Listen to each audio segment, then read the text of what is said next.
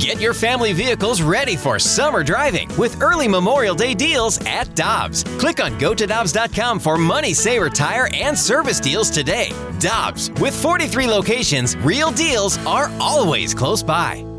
Another day is here, and you're ready for it. What to wear? Check.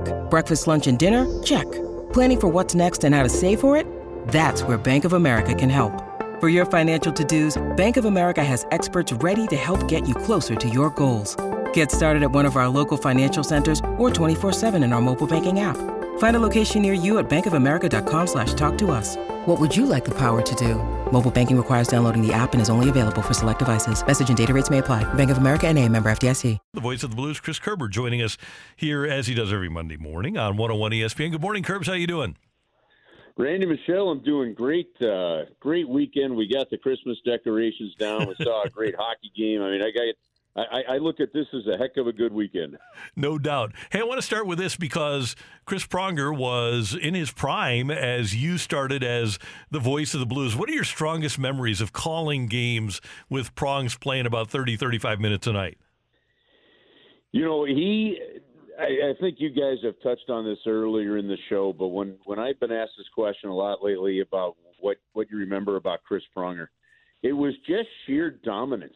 It was a competitive drive that, I mean, honestly, I haven't seen matched. It's unbelievable. He could take over a game.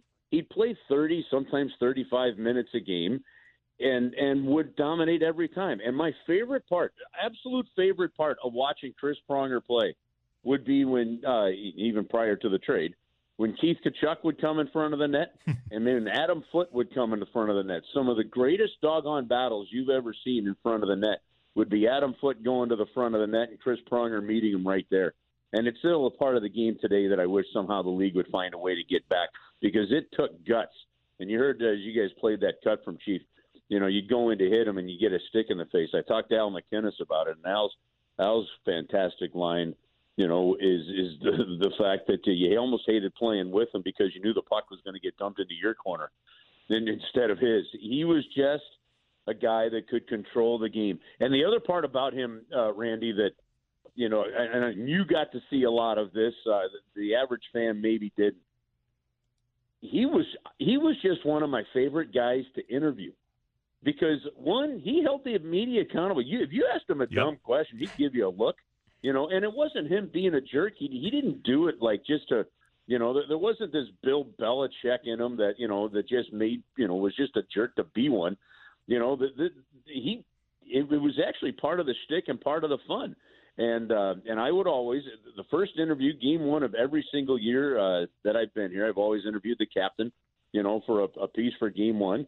And he and I, you know, and I told him, I said, listen, I know you get a lot of demands. I'm not going to come to you very often, you know, for things, but when I do, you'll know it'll be an important thing. And he was awesome about it. So it's a special, special night tonight. That ceremony starts at 6:00. From my standpoint, it's a tremendous honor to be able to emcee the event. I did it for Al's, and to get to do it again for Chris here is really cool. And it's one of the great honors of a team, I think. Kerbs, I wouldn't want to be one of those media members that's getting that look from Prongs after I asked a bad question. That's for sure.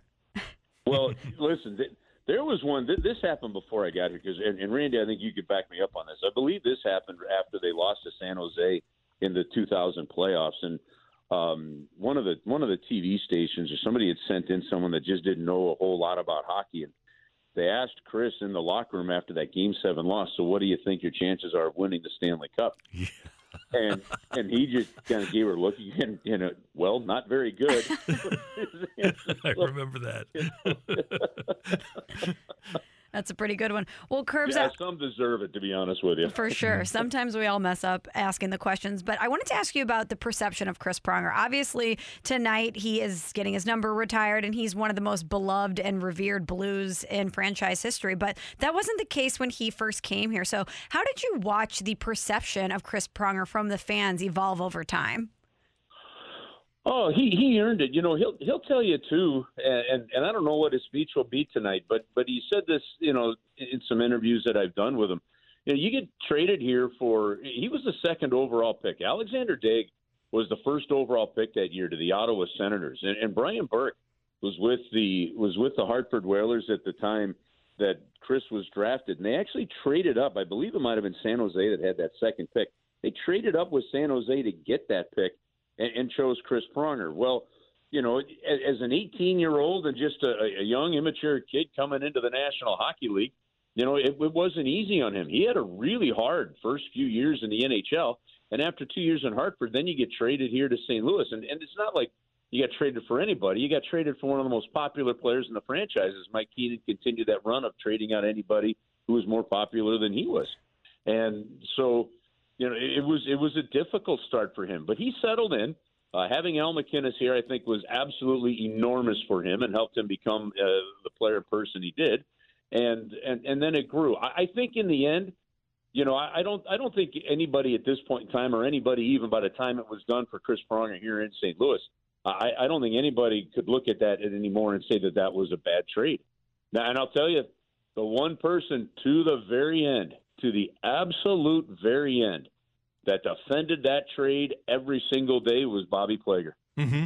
Bobby, and Randy, I know you've talked to him about this too. Bobby, I know Mike Keenan took a ton of heat for that trade, and Mike Keenan deserves a ton of heat for a lot that he did here. But, man, I'll tell you what. If you said, Bobby, I can't believe that trade still happened, Bobby would jump all over you, and he'd give you the details. I mean, it was something else. So, look, in the end, it turned out to be a terrific, terrific trade for the St. Louis Blues. You end up trading a Hall of Famer for a Hall of Famer, and Chris, not only just a great part of the organization, became and still is such a fabric of the community. Kerbs, let's talk about this team. A lot of consternation yesterday, and actually over the last couple of weeks about Jordan Binnington, and we get questions every single morning about Jordan Binnington and does he still have it? What is your thought about what you've seen from Binnington in 2021, 2022?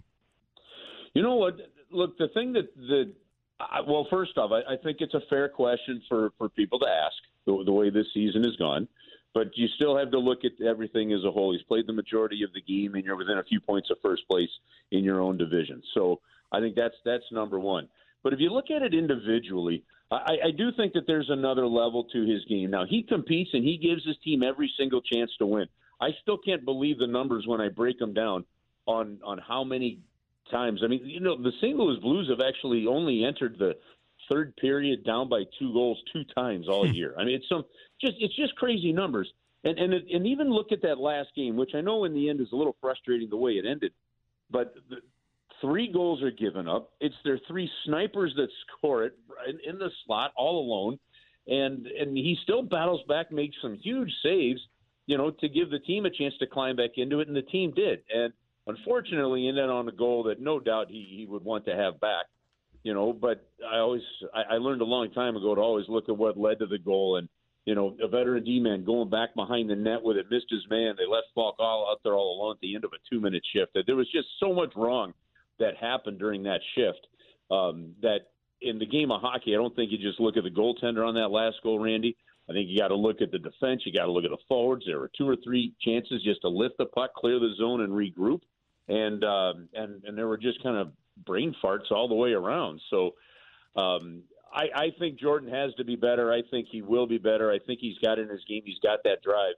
And somehow, you know, they've got to start cutting down on some of the goals against with him in net. But having said that, man, they're in every single game that he's in goal. And it's almost been that way since he started here. It's a crazy number. Well, tonight's going to be fun. And aside from the fact that 44 is going up in the rafters, this is a big game for the Blues because this Nashville team is not a team that is doing what most of us expected. I didn't think they'd be in first place. No, this is actually a huge game from that standpoint when you look at it from a standings, because you've got Colorado lurking. You know, Colorado has been able to, they get to take games off when people get hurt and things like that. It's kind of a weird situation, but Colorado is lurking. They've taken over the top of the division in terms of tied. They played 4 fewer games in Nashville, 3 fewer than the Blues, and the Blues are only 2 points out of it. So a victory here, and you will have tied Nashville back in points. You've got a better goal differential than Nashville. You've scored more goals than Nashville.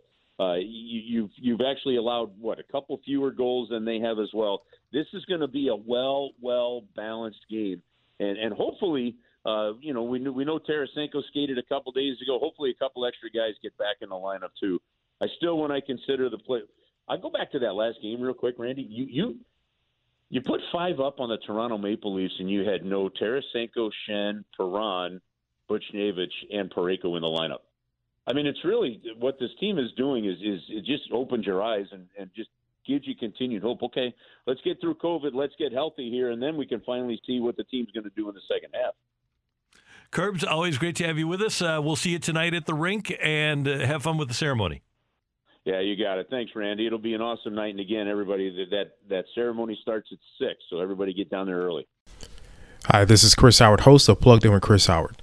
The College Football Playoff Committee made their decision on Sunday, and as much as I loathe the idea of Ohio State losing their way into the College Football Playoff, I 100% agree with OSU making it in over Bama. Nick Saban citing some hypothetical point spreads to prove his point that the Tide deserve a spot in the College Football Playoffs holds little substance when you consider Bama's best win is over Texas. No, the committee got it right. TCU had a great season with far more ranked wins than Bama and didn't deserve to lose their spot after playing a surging Kansas State in a championship game. And Ohio State, while not playing some of their best ball later in the season, was still 12-0 until they came face-to-face with my Wolverines. While the college football playoff system isn't nowhere near as good as it could be, it's better than what we had. And in a few years, it will be better for all of college football. Hi, this is Chris Howard, host of Plugged In with Chris Howard. Get the latest odds and trends for every professional and amateur league out there. From football to basketball to soccer and esports, we've got it all at BetOnline.net. And if you love sports podcasts, you can find those at BetOnline as well. And don't forget BetOnline for the NHL, MMA, boxing, and golf. Head to the website today or use your mobile device to learn more. BetOnline, where the game starts. Want more ways to show your good side to the world? Donate plasma at a Grifols center and join thousands of donors who are helping to save lives. Receive up to $1,000 your first month. Learn more at grifolsplasma.com.